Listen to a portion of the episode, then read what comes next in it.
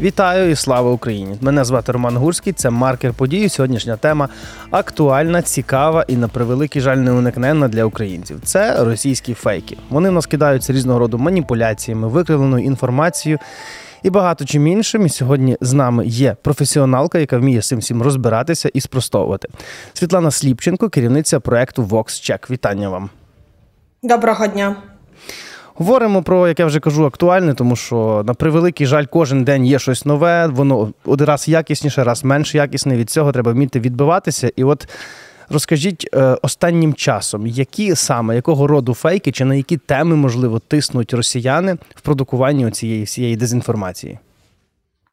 Наразі я виділяла би топ 3 на які росіяни поширюють найбільше фейків, маніпуляції, дезінформації, спрямовують це на українське суспільство. На першому місці безумовно тема протистояння Ізраїлю і Хамасу. Зараз можна сказати, що зусилля російської дезінформації майже співмірні щодо цієї теми порівняно із тим, що Росія говорить щодо України і війни Росії проти України, тобто майже однакова кількість дезінформації стосовно України загалом і стосовно протистояння Ізраїлю і Хамасу. Напевно, найбільш чутливою під темою у цьому напрямку є нібито допомога України, яка йде або Хамасу, або Ізраїлю. Найбільше маніпуляції саме стосовно цього. Найбільш знову таки небезпечні заяви, які спрямовані саме на дискредитацію України, зокрема перед нашими західними партнерами, стосуються того, нібито Україна передає західну зброю на підтримку знову ж або Хамасу, або Ізраїлю. Як вже попереджало головне управління розвідки України, і як вже було виявлено і фактчекерами, і державними структурами, що займаються протидією дезінформації в Україні, ці заяви не відповідають дійсності. Друга тема по популярності зараз стосується нашого здоров'я. Це тема стосовно спалаху гепатиту А у Вінницькій області. Дуже закликаю у цій темі уважно слідкувати саме за повідомленнями Міністерства охорони здоров'я України і не зважати на різні доволі панічні повідомлення із анонімних неверифікованих джерел. Згідно із останніми повідомленнями мозу, спалах дійсно відбувається саме у Вінницькій області однак в інших областях України України були зафіксовані лише поодинокі випадки. Найбільше фейків і маніпуляцій на цю тему стосуються того, нібито ситуація не контрольована, нібито впроваджують жорсткі карантинні обмеження, е, примусове щеплення. Якщо ви відчуваєте, то це щось схоже, що вже поширювали фейкороби під час пандемії COVID-19. Ми вже з вами все це пройшли. Ми знаємо, як е, реагувати на ці фейки, і точніше, не реагувати на них, не вестися на них. І найкращий запобіжник тут це довіряти повідомленням мозу і інших державних органів, які займаються саме системою охорони здоров'я України. І третя по популярності тема стосується блекаутів. Буквально за останній тиждень неймовірна кількість повідомлень про те, що Україну чекає цілковита темрява, абсолютно неможлива така зима, де ми будемо ледве не готувати е, їжу на вулиці, на вогнищах, не буде опалення, не буде води, не буде постачання продуктів.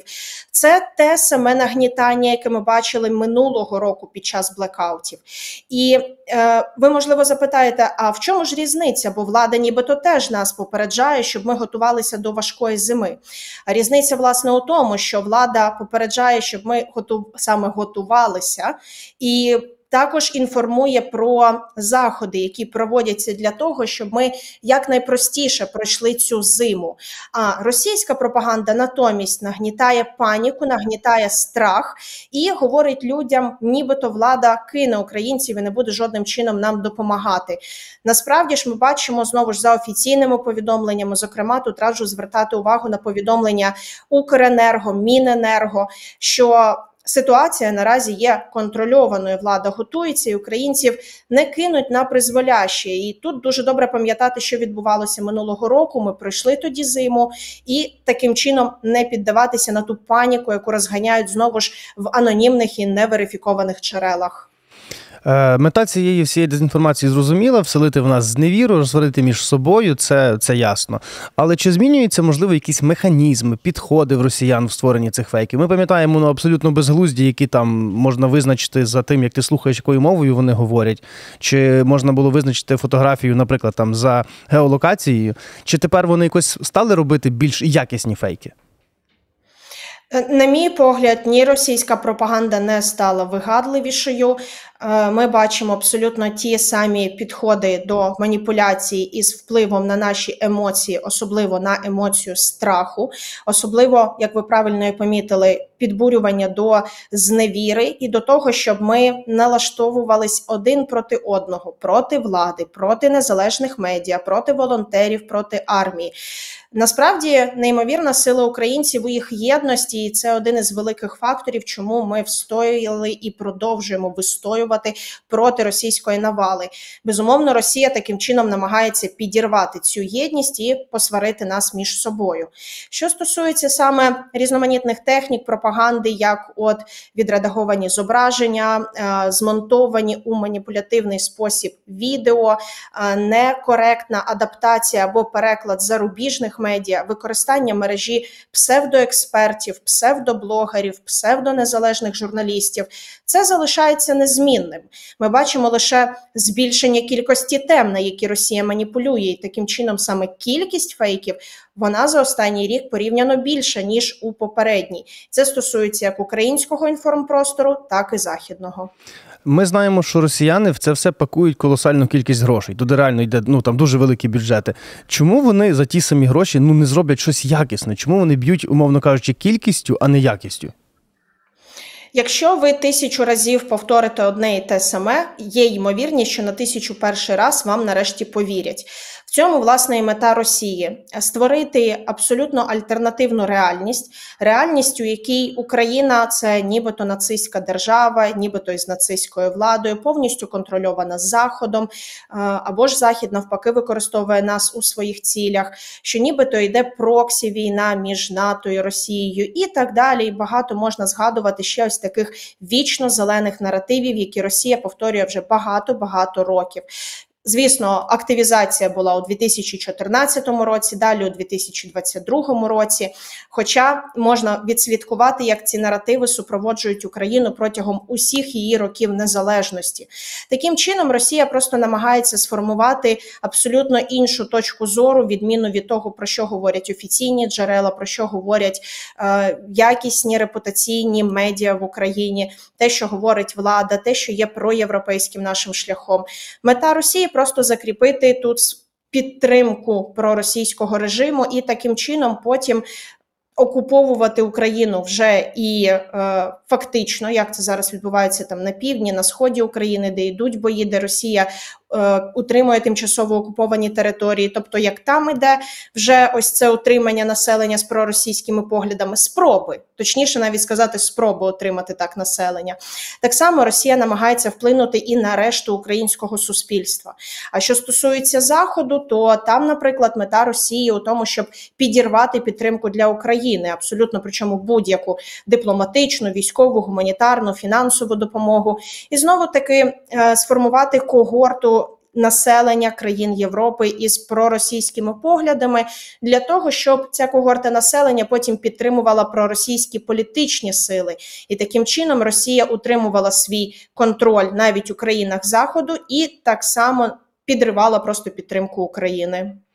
Дуже часто я помічаю, що е, такі от наративи з різних пабліків, навіть там, нібито я люблю Україну, умовно кажучи, поширюють люди, які нібито й мають вищу освіту. Вони старші. Там, наприклад, категорія 50+. Дуже часто вони от ведуться на такі от е, фейки і дезінформацію. Що робити в цьому випадку? Як достукатись до старшого покоління і пояснити їм, що таке інформаційна гігієна? Один із правильних кроків, які вже зробила держава, це єдиний марафон і власне просування саме на телебаченні різноманітних програм, які пов'язані із медіаграмотністю, із протидією фейків, із навіть такі розмови, як у нас з вами зараз, коли ми говоримо про актуальне, пояснюємо, навіщо це Росії, якими джерелами варто користуватися, аби не попастися на гачок дезінформації. По-друге, звісно, це е, якась неформальна освіта, але нею важко охопити дуже широку аудиторію. Дуже багато в чому в освіті роль тих, хто хоче отримати цю освіту, і саме їх бажання піти на додаткові курси або прослухати їх онлайн, або скористатися джерелами, де можна дізнатися більше про медіаграмотність.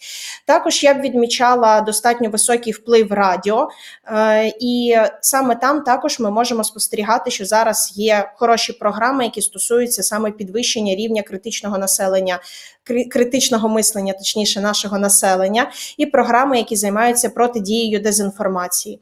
Ну а що важливо, то звісно намагатися розвивати ще й різноманітні формати. Наприклад, доволі популярний зараз стає YouTube як альтернатива телебаченню.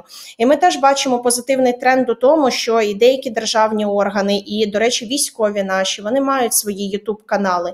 Ми бачимо інтеграції із блогерами, е, як там більш відомими, так і менш відомими. Ми бачимо бачимо, що медіа розвивають свої ютуб-канали, і це як гідна альтернатива телебаченню теж має бути наповнена достовірною офіційною інформацією. Ну або як мінімум базуватися на офіційній інформації, але вже в більш можливо неформальному такому форматі. Таким чином можна буде охопити все ширшу і ширшу аудиторію. Але дуже важливо кожній людині починати із себе, з власного бажання довіряти не тій інформації, яка подобається або яка відповідає вашому перегляду, упередженням, вашим стереотипам і тому, що ви хочете прочитати і знайти.